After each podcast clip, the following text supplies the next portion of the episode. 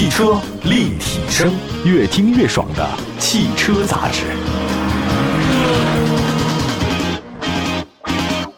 大家好，这里是汽车立体声啊！我们的节目呢，在全国两百个城市落地播出，欢迎大家呢随时关注往期节目，收听、转载、评论、点赞都是可以的。近期车智网呢给车主朋友们发福利了，单次呢可以领到最高六百元的现金奖励，这是怎么回事呢？车智网呢招募售后服务体验官。那车主呢到店进行常规的维保，可以任选经销商考核指标，无论呢是服务还是环境，或者说是维保流程，大家都可以通过车智网的各个平台在线提交图片或者视频。那审核通过以后，车主就可以获得题目对应的现金奖励，单次最高六百元。那有兴趣的朋友们可以通过微信小程序搜索“售后服务体验官”报名参与就可以了。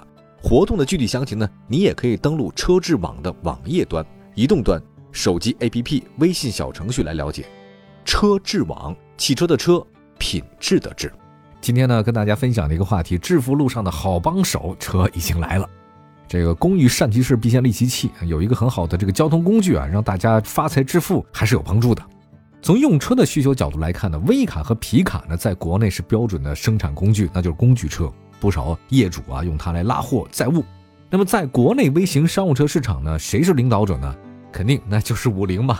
那么在过去的四十一年时间里面，五菱货车销量累计超过了四百五十万辆。五菱之光的这个小卡、荣光小卡、荣光新卡等各种车型，它有个使命啊，五菱叫做人民需要什么，五菱就制造什么。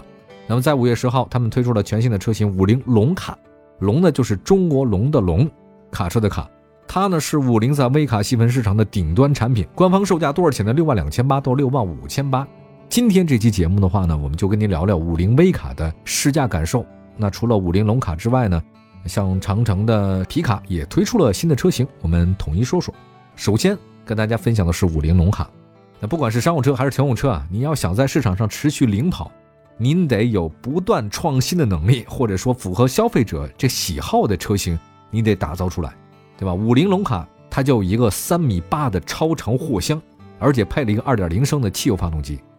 这个是一个可以上蓝牌的微卡啊，这个蓝牌很好嘛，但它的载货能力的话呢，已经接近到部分的轻卡了，中货订单、小货订单它都能通吃，不要轻易的尝试黄牌啊，这个太复杂了。我们都知道一件事啊，对于货车的用户来说，不是车越大越好，你得适合就越好，但符合实际需求的车型才是我们想要的。那如果说咱们在城里，咱就是短途运输吧 ，A 点到 B 点，微卡是有优势的，比如说路权，蓝牌能上路。使用成本灵活性也很高啊，对吧？同时部分的微卡底盘它可以进哪儿呢？进一些地库、呃、尤其是一些大商场的地方都没问题。从车身尺寸来看，五菱龙卡确实不大啊，但是呢很够用，长的是五米六了，宽的两米，高呢是两米，轴距是三米三十五，其实也不算小啊。你说能够在微卡尺寸下获得三米八的长度， 一点九五米宽的货箱，所以它在空间上呢打造的很不容易的。那相比其他品牌的微卡呢，五菱龙卡的货箱长度更长，它那个灵活性也很不错。那除了大的货箱，五菱龙卡还有一个重要的卖点，就是货箱地板离地高度仅有八十四公分。八十四公分啊，不要小看啊，各位，它可以让装卸货的话更加轻松。虽然是一辆微卡，但并不表示大家不注重颜值。如果你又好看，你又能用，那自然是最好了。对于八零后、九零后呢，很多消费者来讲啊，有的时候他们可能会忽视一些实用性，注重这个外观。五菱龙卡它是平头设计。这个设计好处在哪儿呢？可以看到更好的视野。大家看到很多那个日本的 K car， 差不多就是这种设计啊。比如说现在城市道路它很狭窄，很拥挤，嗯，我就可以用啊。五菱龙卡的前脸、前格栅和两侧的三角大灯是一体化的设计，卤素大灯支持高低调节，而且它在不同载物情况之下，上下它能动啊，它的照明效果就好。另外车身尺寸方面，侧面轮毂上方一条弧线，看起来非常灵动。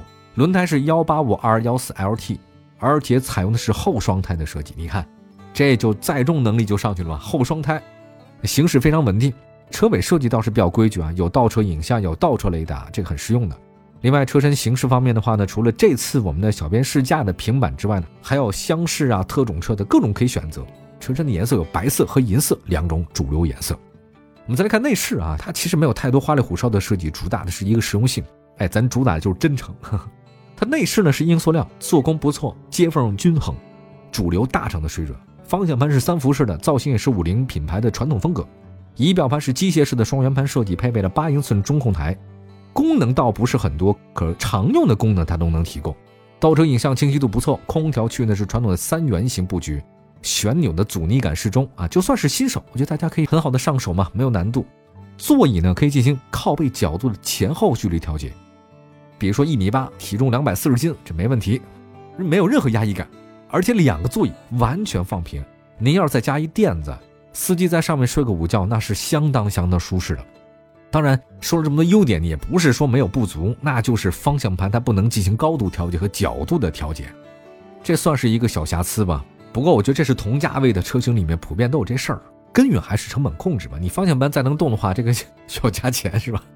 另外跟荣光小卡、荣光新卡车型不大一样的是呢，五菱龙卡的车门设计接近到轻卡，上车方式呢确实不太一样啊。门槛的踏板高度离地只有五十八公分，所以大部分人是没有任何问题的，不会让你觉得有跨越式的那种感觉啊。动力方面，五菱龙卡是 二点零升自吸加爱信五速变速箱，最大功率一百千瓦，最大扭矩一百九十二牛米。数据您要说确实不够出色啊，这个发动机在五菱荣光的新卡上也是适用的。这个因为基础排量比较大，它是 二点零 的嘛，自吸，所以动力储备还是可以的。呃，离合器的行程比较长，您至少得抬三分之一以后呢，车辆才能联动，所以特别适合老司机开这个车。当然新手的话呢，加起来也是没问题。变速箱五档，档位很清晰，方向盘设计比较轻，回馈力适中。其实它跟普通的轿车 S U V 没有太大区别，转弯半径也不是很大，如果你要是双向四车道的话，基本上是一把过可以的。分层的广角式后视镜能减少视觉盲区，再配合一个倒车影像，我觉得可以做到一个基本上是没有盲区的。因为它是平头设计嘛，所以在很多地方它比那轿车 S U V 呢还要更轻松一些。另外悬架方面，前后悬架呢都是钢板弹簧，呃，也就是我们俗话说的板簧哈，这个是偏向可靠性和承载设计。就如果你要拉重的东西的话呢，这个确实是很好用，当然会降低舒适性啊，这是肯定的。不过如果您只是在城里开，这个舒适性感受差别不是特别的大，而且板簧的优势是什么？可靠性、承载力强。我看了一下数据啊，就是官方给的五菱龙卡的额定载重质量是 一点五吨，所以你看它能拉东西嘛。在制动方面的话呢，五菱龙卡采用的是前盘后鼓，配备了 A B S 加 E B D， 提升了行车安全。产品特点和定位来看，五菱龙卡是介于传统微卡、轻卡之间的车型。相比轻卡，它有很好的路权，它能在城市当中随便开，它是蓝牌嘛。呃，相比那个传统微卡的话呢，它载货能力又强，能拉更多东西。所以我觉得作为国内微型商务车市场领导者，五菱啊在全国的这个网点也多，两千八百多家，您要在路上开车的情况之下应该是非常好用的。五菱品牌也是不错的啊，这个龙卡这车出来以后一定会对这市场的份额会有非常强大的这种竞争力。一会儿再说另外一款商用车，长城的商用炮。汽车立体声，关注你的汽车生活，您的爱车情报站，会新车，私车定制，会买车，会客厅大驾光临，庖丁解车，精准分析，会拆车大师来帮您，会用车，自驾上路，会玩车，我们都是汽车人。汽车立体声为大家服务。今天我们在节目当中呢，跟大家是致富路上的好帮手。那谁不想发财致富啊？今天呢，跟大家说说，那有些汽车它生产出来就是为了大家干活用的，比如说刚才第一辆车吧，五菱的一个龙卡很好用。那接下来呢，说另外一个就是长城的商用炮。那五菱是微型商务车的销量领跑者，那么长城就是皮卡市场的销冠。根据乘联会的数据啊，我看了一下，长城皮卡今年一到四月份总销量呢是六万七千四百六十八辆，同比增长 百分之二十点一。 排名第二第三的江淮上汽大通呢，一个是一万八千六百辆，一个是一万六千两百四十五辆，你看看这俩加一块都没它多。长城炮呢在二零一九年亮相哈、啊，当时就很亮眼，它有那商用版呀、啊、乘用版、越野版三大系列，而且有柴油汽油两种动力组合。从定位来看，商用版呢属于入门级。五月十八号二零二三款的长城商用炮正式上市，售价区间是九万九千八到十四万两千八，价格也是很亲民嘛。二零二三款的长城商用炮更多是对细节之外进行了一些优化啊。外观方面，二零二三款的商用版中网变得更大，更加运动，而且用的是大面积微型网状矩阵式设计，尺寸更大的中网，全新造型前大灯融为一体，大尺寸的炮专属 logo 放在中网的中间，那这辨识度相当的高。前包围造型有变化，新设计更加干练。那么在内饰方面的话，二零二三款的商用炮重点呢是科技感，采用的是智慧悬浮屏设计，中控台屏幕的尺寸达到 十二点三英寸，还搭载新一代的智能车联网，支持 A I 智能语音、车辆远程控制、F O T 的无限升级，在线地图、智慧停车它都有。